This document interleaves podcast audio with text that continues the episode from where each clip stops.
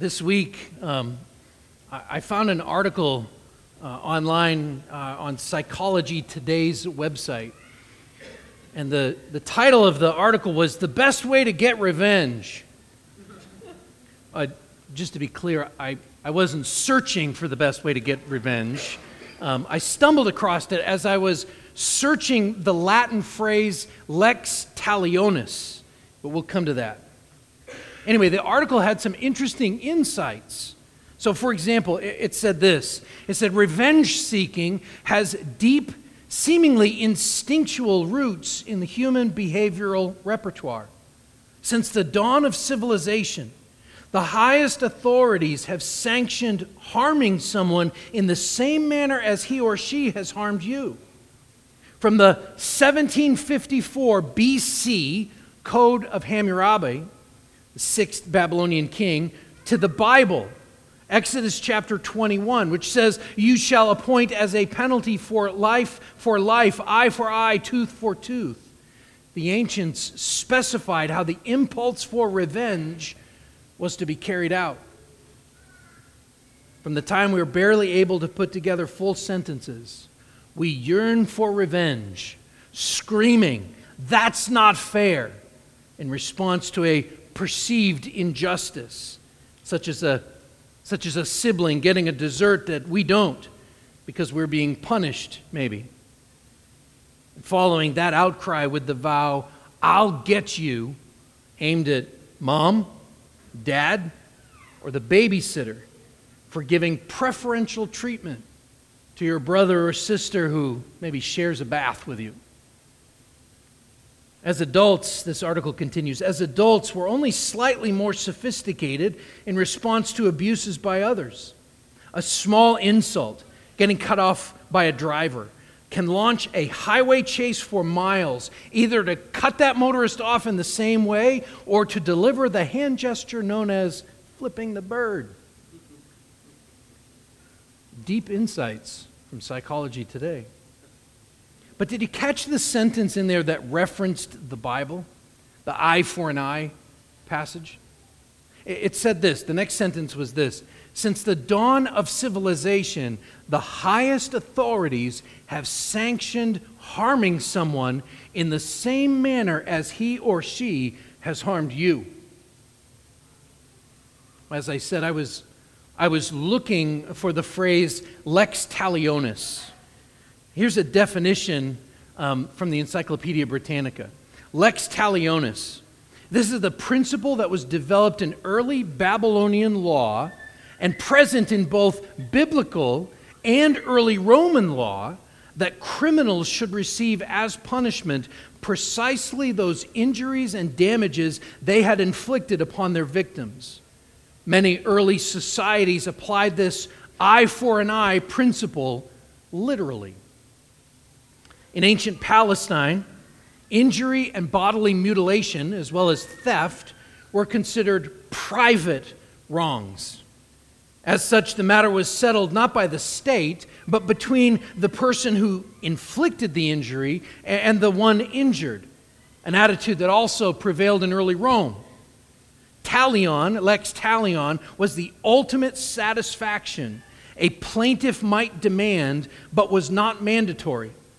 The injured person could obtain satisfaction with money if he wished. On the principle that that two different persons could not have exactly the same bodily members, the Palestinian sages enacted a law by which the injured party could not demand an eye from the person who caused the loss of an eye, but could demand the value of his eye. This led to the abolition of talion, lex talion, in Palestine. And until the 18th century, Talion provided the rationale for such corporal punishments as flogging, branding, mutilation, the stock, the pillory. The principle still serves as a partial basis for punishments or the assessment of fines against minor offenders in some legal systems where customary law is acknowledged. So, the legal precedent that we could summarize for the moment as an eye for an eye is rooted in the earliest known writings and societies. Let's read what the Bible actually has to say about this. So, Leviticus chapter 24, verses, I'm going to read verses 10 to 23, the end of the chapter. Leviticus 24 10.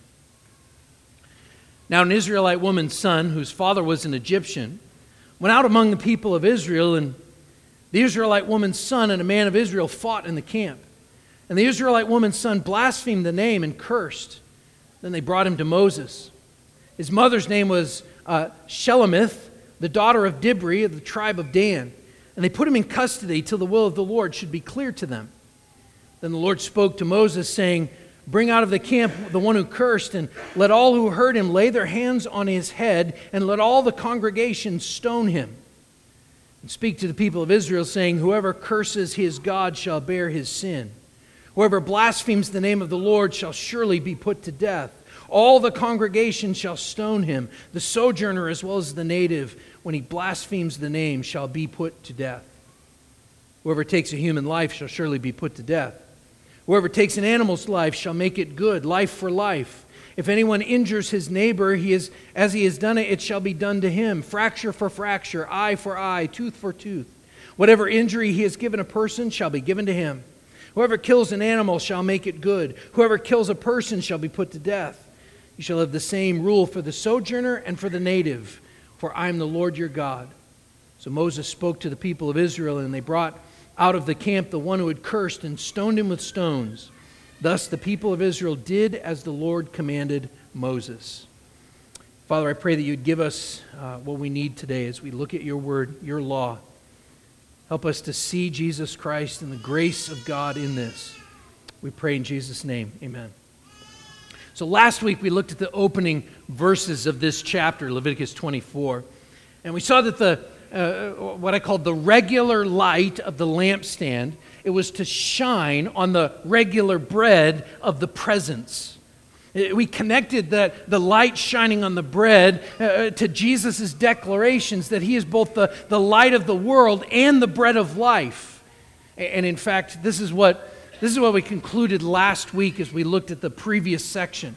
I said this each Lord's Day, the illuminating oil of the Holy Spirit lights up Christ for us in the Word of God.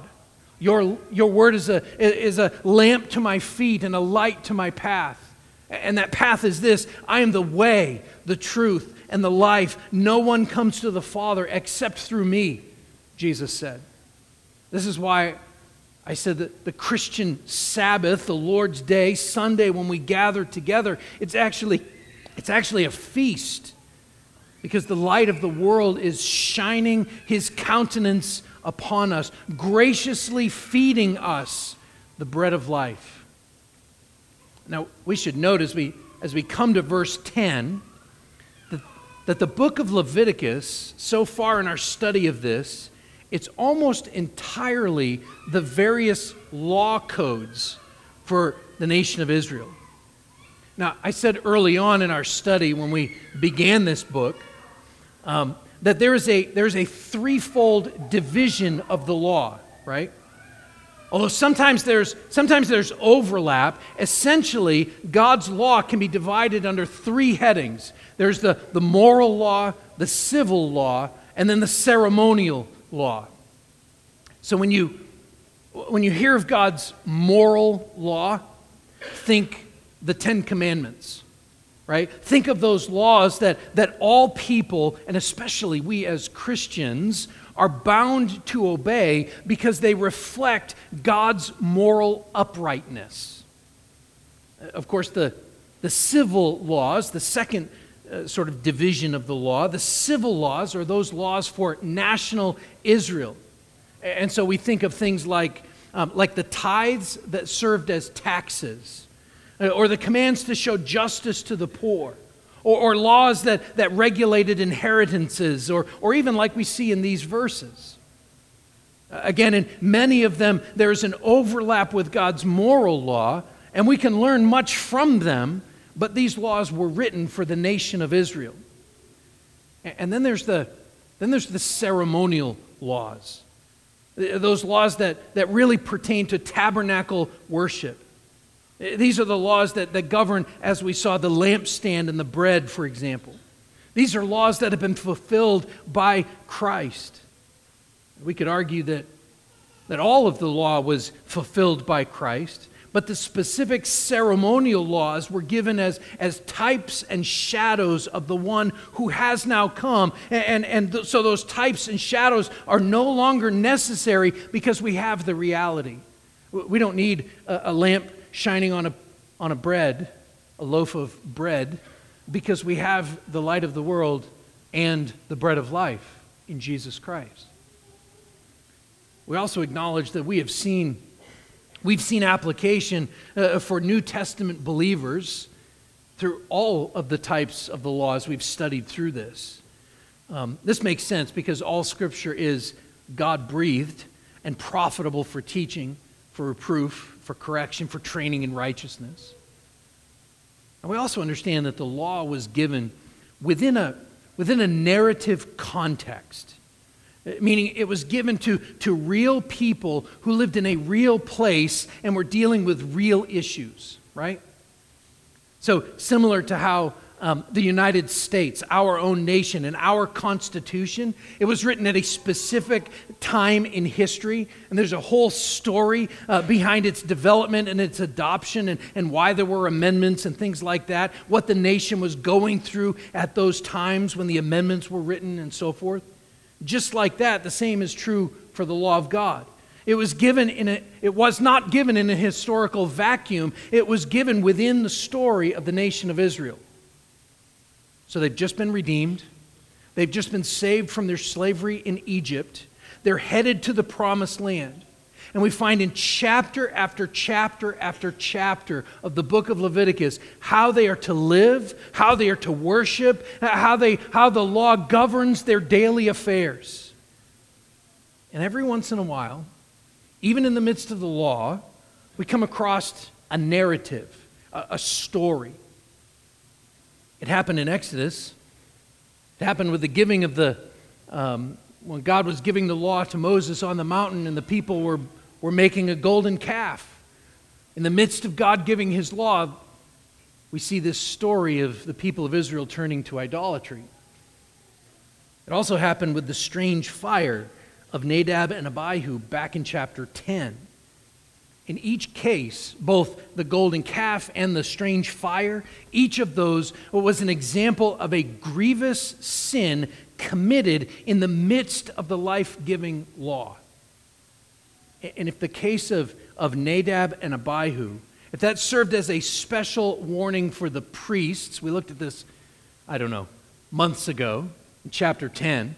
It served as a special warning for the priests to honor the Lord by obeying Him fully and, and revering especially His holy place and, and, and bringing the offerings exactly as He said. If that's true of the priest, then today's passage serves as a, as a special warning for all of the people of Israel, whether they are the, the native citizens or sojourners, to honor the Lord by revering His holy name.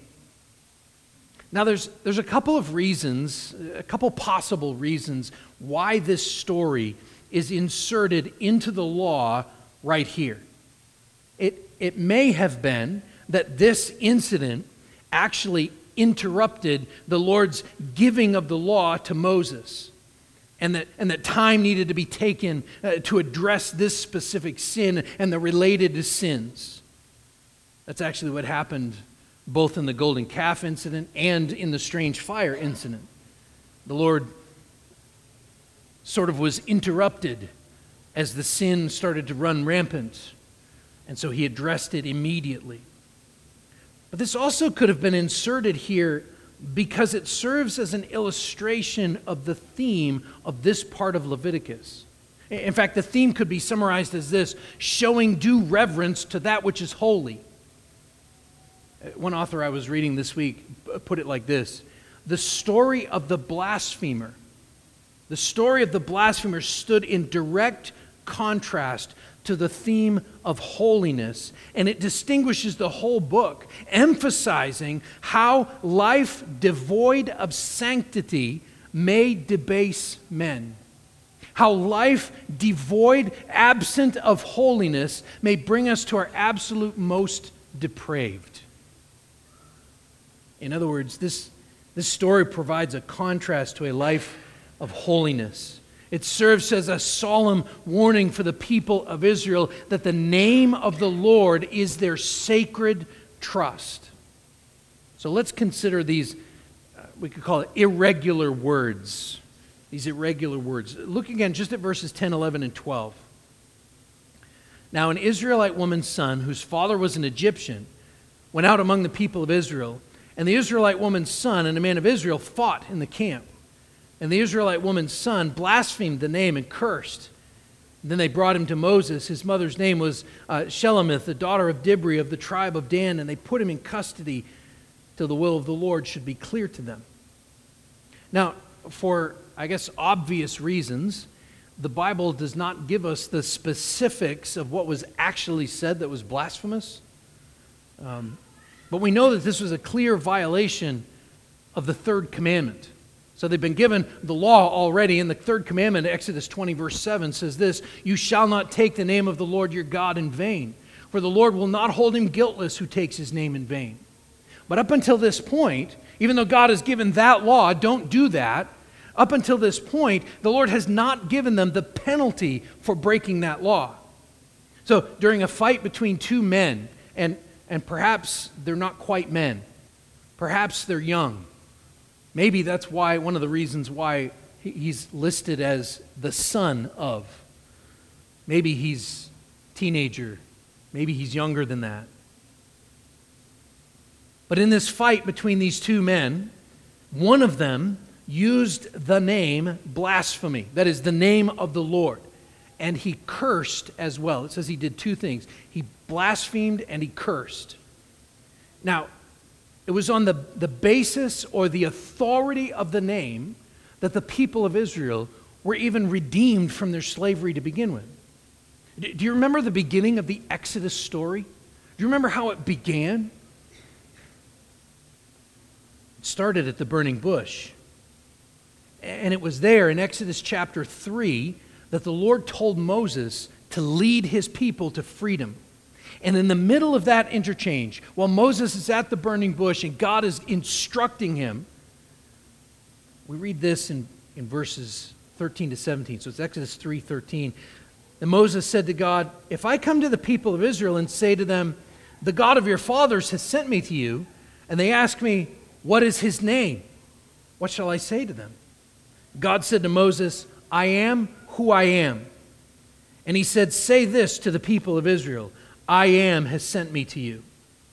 God also said to Moses, Say this to the people of Israel The Lord, the God of your fathers, the God of Abraham, the God of Isaac, the God of Jacob, has sent me to you. This is my name forever, and thus I am to be remembered throughout all generations. Go and gather the elders of Israel together and say to them, The Lord, the God of your fathers, the God of Abraham, of Isaac, and of Jacob, has appeared to me, saying, I have observed you and what has been done to you in Egypt, and I promise that I will bring you up out of the affliction of Egypt to the land of the Canaanites, the Hittites, the Amorites, the Perizzites, the Hivites, and the Jebusites, a land flowing with milk and honey. It was on the basis and authority of the name Yahweh that Moses had led the people to Mount Sinai on their way to the promised land. As a result, for the people of Israel, Yahweh's very name is highly regarded in the Jewish mind. So much so that, that even today, even to this day, observant Jews do not pronounce, um, either when they read aloud or in conversation, uh, they don't pronounce Yahweh or, or Jehovah. Instead, they replace it typically with a different term. Uh, sometimes when they're praying, they use either Adonai, which means my Lord, or Elohim, which means God or in everyday speech, they might use the, uh, the word Hashem, which means simply the name. All of this was because the name represents the character of the one who holds it. God Himself tells us this. He, he tells us this in, in Exodus 34, verses 6 to 8. This is God speaking, and He's describing Himself to Moses. And He says this The Lord, the Lord, let me stop. He says, Yahweh, Yahweh a God merciful and gracious, slow to anger, and abounding in steadfast love and faithfulness, keeping steadfast love for thousands, forgiving iniquity and transgression and sin, but who will by no means clear the guilty, visiting the iniquity of the fathers on the children and the children's children to the third and fourth generation. Moses quickly bowed his head toward the earth and worshiped. And so to blaspheme the name is to blaspheme God Himself, Yahweh Himself. Now, this, this connection between the, the character and the name, that's actually something we know a little bit of, about, right? Um, we say things like, uh, He was dragging my name through the mud, or, or I'm going to go out and make a name for myself. We understand that that's about, that's about character, it's about reputation. We also know that, that throughout the scriptures, um, names can be praised or they can be preserved for an inheritance, or names can be blotted out. There's an odd incident. It's an odd incident in the life of King David that illustrates, at least in some small way, what is happening here in this blaspheme and cursing. Um, if you if you can find it, turn over to 2 Samuel chapter 16. I want to read verses 5 to 14. This is an illustration. So 2 Samuel chapter 16, starting in verse 5.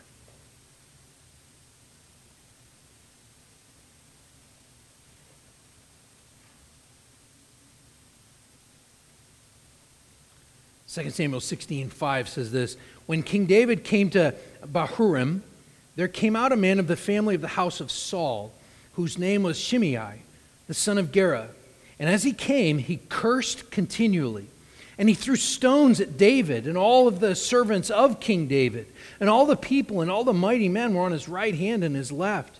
And Shimei said, uh, as he cursed, Get out, get out, you man of blood, you worthless man.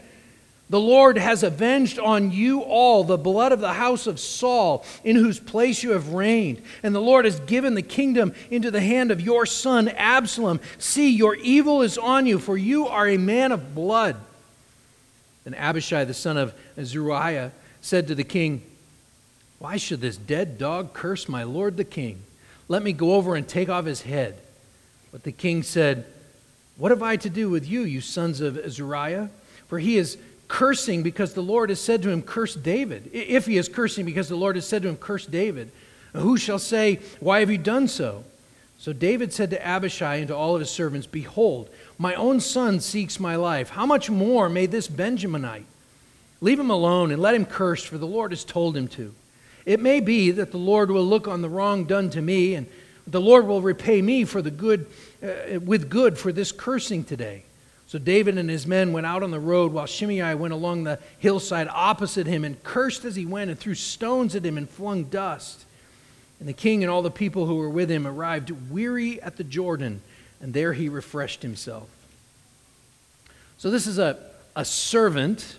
Uh, uh, just a, a normal uh, uh citizen. He's cursing out the king, cursing out King David.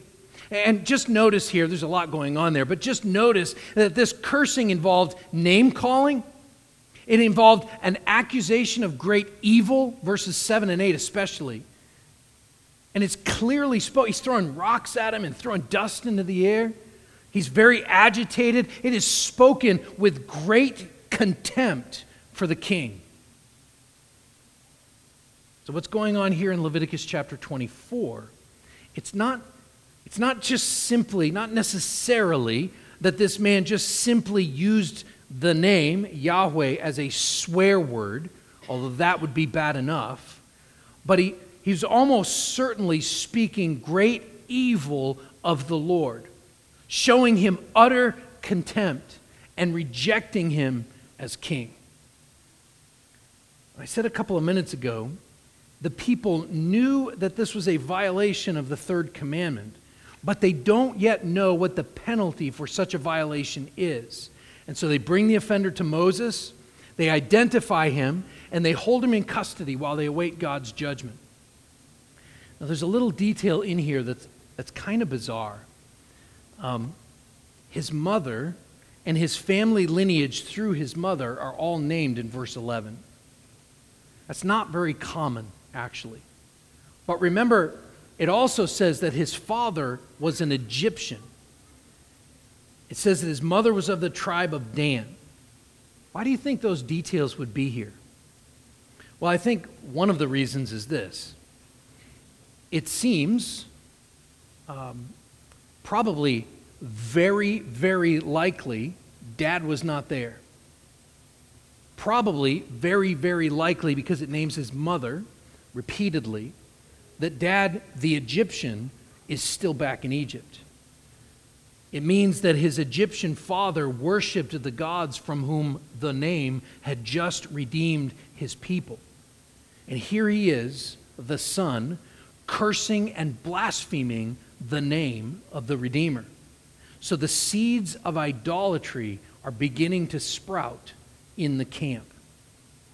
But then listen, listen carefully to what happens in the tribe of Dan many years later, after they've gone into the promised land. The book of Judges, chapter 18, gives us this interesting account of the book of, uh, of the tribe of Dan. It's 18, beginning verse 16. Now, the 600 men of the Danites armed with their weapons of war, stood by the entrance of the gate.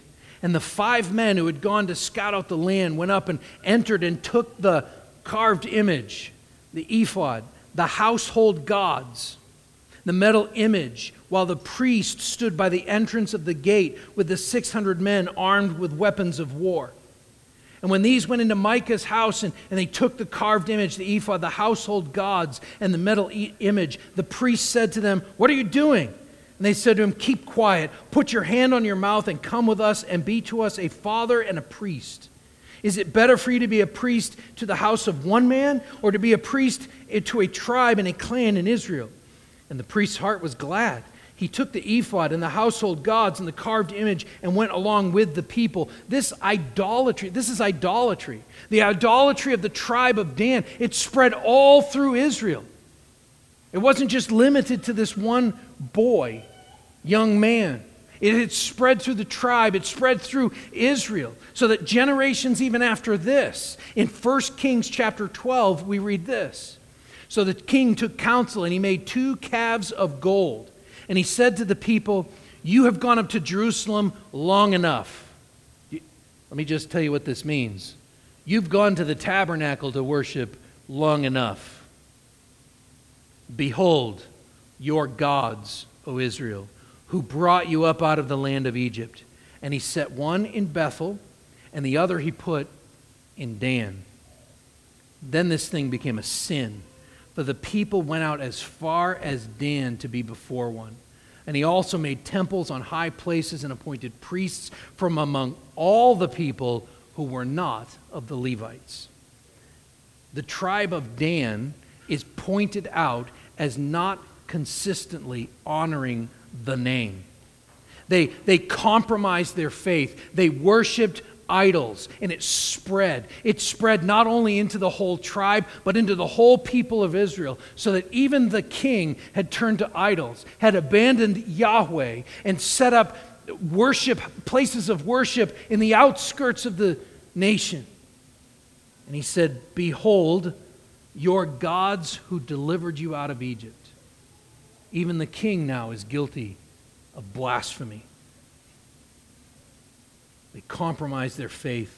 They worshiped idols. In fact, um, later, uh, the list of the 12 tribes sealed in Revelation chapter 7, Dan isn't mentioned. The tribe is lost to history, they're gone. Truly, a, a, little, a little leaven of blasphemy leavens the whole lump. A little bit of cursing in one young man leavens the whole lump. Or as James chapter 3 verse 6 puts it, and the tongue is a fire, a world of unrighteousness. The tongue is set among our members, staining the whole body, setting on fire the entire course of life, and set on fire by hell. Words spoken do a ton of damage. God's people must take the name seriously and not tolerate blasphemy in the camp. And so, what must they do? Well, this brings us to the, to the regular justice. Regular justice. Let's start verse 13.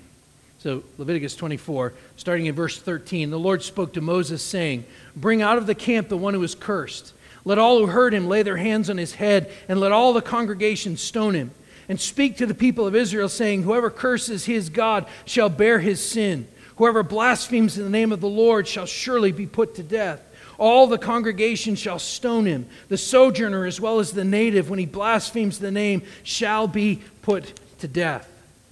So, as the Lord issues this verdict here, the people are instructed uh, really to follow three steps.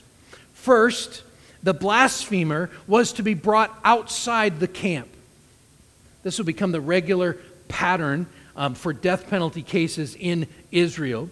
Dead bodies were ritually defiling for the people.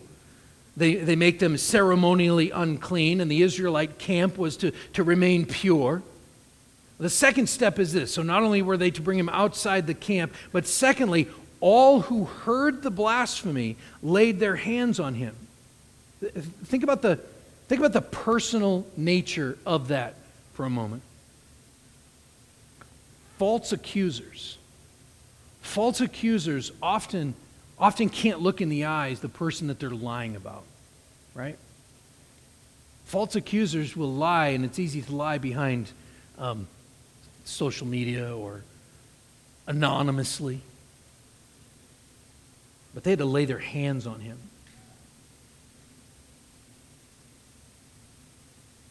This is a very serious crime. This is a capital offense. Deuteronomy chapter 17, verse 6 provides a, a principle that exists in certain places even today. Um, Deuteronomy 17, 6 says, On the evidence of two or of three witnesses, the one who is to die shall be put to death. A person shall not be put to death on the evidence of one witness. This is great wisdom, right? This is where you get out of the he said, he said argument. There are witnesses these are very serious charges with very serious consequences if they are true.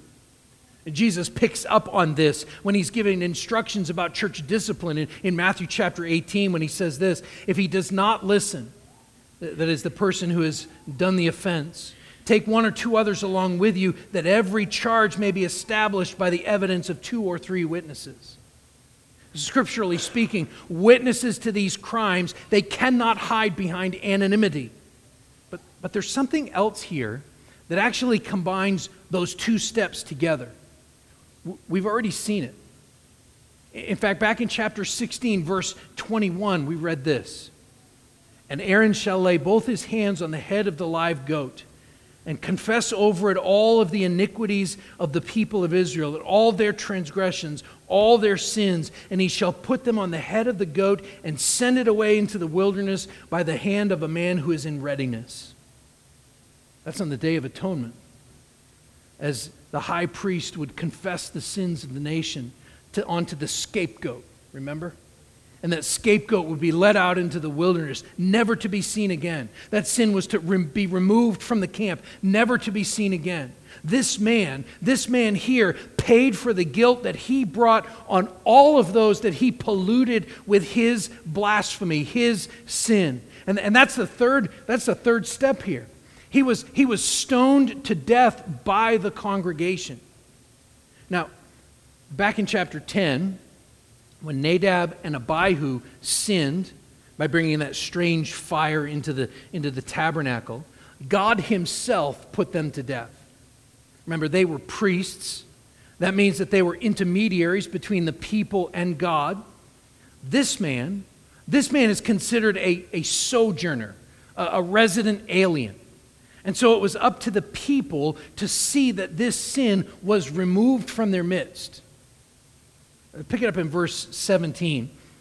Um, because the Lord uses this event to issue some, some related laws uh, of regular justice. So, verse 17 says this Whoever takes a human life shall surely be put to death.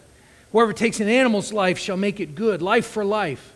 If anyone injures his neighbor as he has done, it shall be uh, done to him. Fracture for fracture, eye for eye, tooth for tooth. Whatever injury he has given a person shall be given to him. Whoever kills an animal shall make it good. Whoever kills a person shall be put to death. You shall have the same rule for the sojourner and for the native, for I am the Lord your God. So this brings us back around to that legal concept of, of lex talionis. And the principle behind all of this is that the, the punishment must fit the crime. Here we can see three truths about God's idea of justice. Okay? Truth number one is this crimes against humans are far more serious than crimes against property or, or against animals because humans are uniquely made in the image of God. Therefore, we have humans have any human has a special worth and a special value because they're made in the image of God. I- interestingly, one of the laws that God gave to Noah, so long before he issued these laws, one of the laws that God gave to Noah after he came off the ark, Genesis chapter 9, verses 5 and 6 says, And for your lifeblood I will require a reckoning. From every beast I will require it, and from man.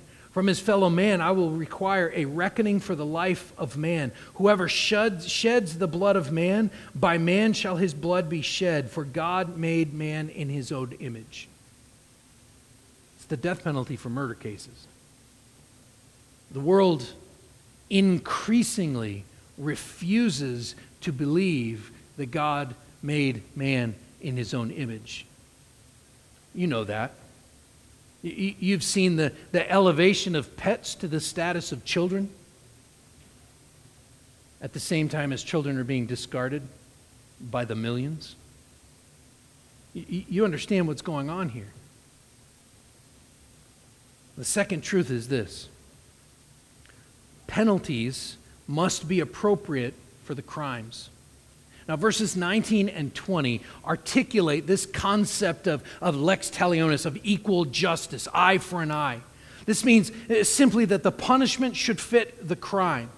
In other words, regardless of what uh, psychology today said, this isn't about revenge.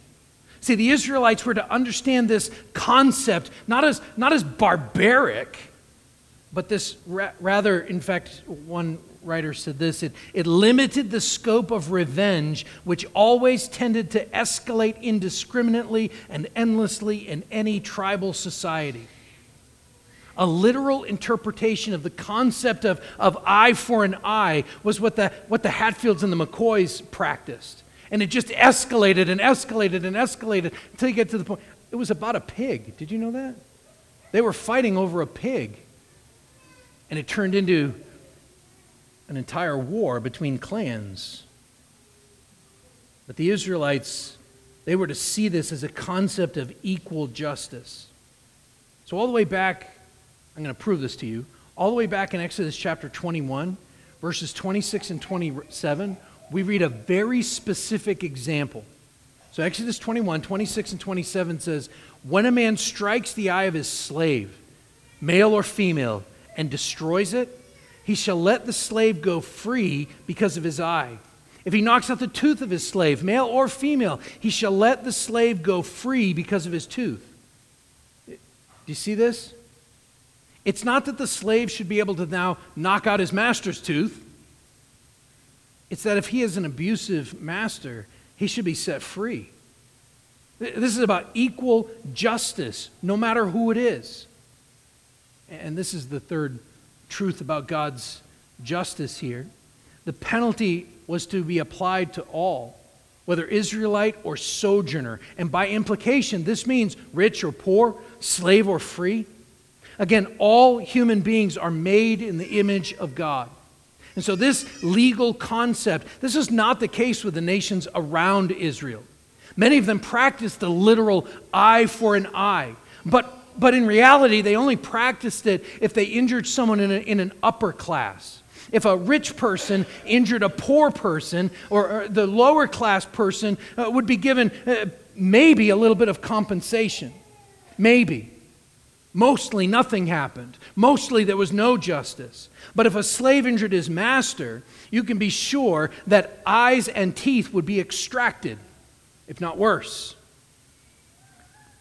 But what's interesting about all of this, what's interesting about all of this is that Jesus himself addressed this law specifically in Matthew chapter 5. In Matthew 5, verse 38 to 42, he says this You have heard that it was said, an eye for an eye and a tooth for a tooth. But I say to you, do not resist the one who is evil. But if anyone slaps you on the right cheek, turn to him the other also. If anyone would sue you and take your tunic, let him have your cloak as well. And if anyone forces you to go one mile, go with him two miles. Give to the one who begs from you, and do not refuse the one who would borrow from you.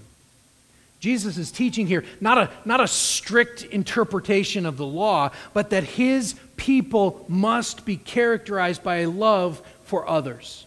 That's what he's teaching. That's what this is about. God's people must be characterized by a love and a patience and an endurance for others. And then this chapter concludes with Moses giving the instruction and the people doing as the Lord commanded in verse 23. So Moses spoke to the people of Israel, and they brought out of the camp the one who had cursed and stoned him with stones. Thus the people of Israel did as the Lord commanded Moses. So, how are all these things related? Well, it's worth, it's worth pointing out the general movement of the entire chapter. Uh, think of last week and this week. From verse 1 all the way to the end of this chapter, the progress is from the inner sanctuary, right next to the Holy of Holies, to the outermost edges outside the camp. This chapter has deep associations with the Day of Atonement. But this entire chapter, the light, the bread, the hallowed name, all of it has a greater reality. Hebrews chapter 13, verses 9 to 16 says this Do not be led away by diverse and strange teachings, for it is good for the heart to be strengthened by grace, not by foods which have not benefited those devoted to them.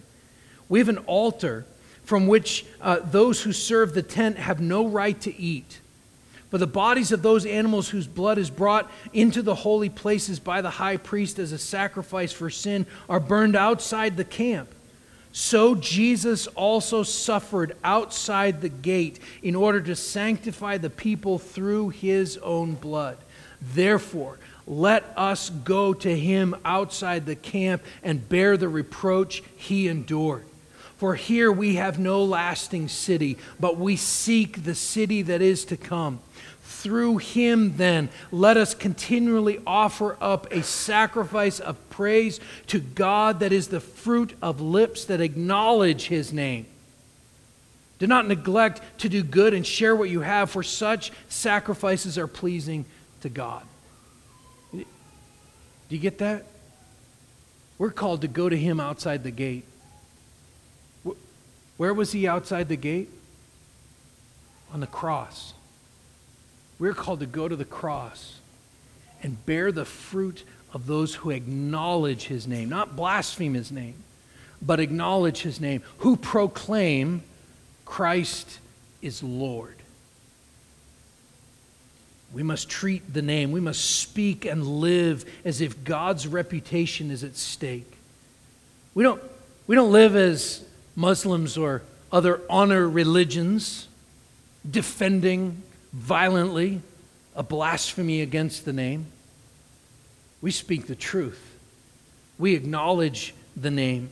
We proclaim the truth. We have a high view of the sanctity of human life, and we call people to fear the name that is above every name. Because at the name of Jesus, every knee will bow in heaven and on earth and under the earth, and every tongue confess that Jesus Christ is Lord to the glory of God the Father. We are called to proclaim the name, to say, Christ is Lord. Pray with me. Father, sometimes we do want to seek revenge when we are wrong. We want to cut off the person that cut off us or fight for uh, our own rights, our own personal name. But Father, I pray that we would bear fruit of those who acknowledge that Christ is Lord, that we would proclaim the truth of Jesus Christ, that we would be the ones who proclaim that Jesus is the way, the truth, and the life, that no one comes to the Father except through him, that we would be a people who uh, quickly and readily admit that Jesus Christ is the King of kings and Lord of lords. That it's not about our name or my name, but that Christ's name be praised. Father, we pray that you would transform us into Christ's likeness, and we pray these things in Jesus' name. Amen.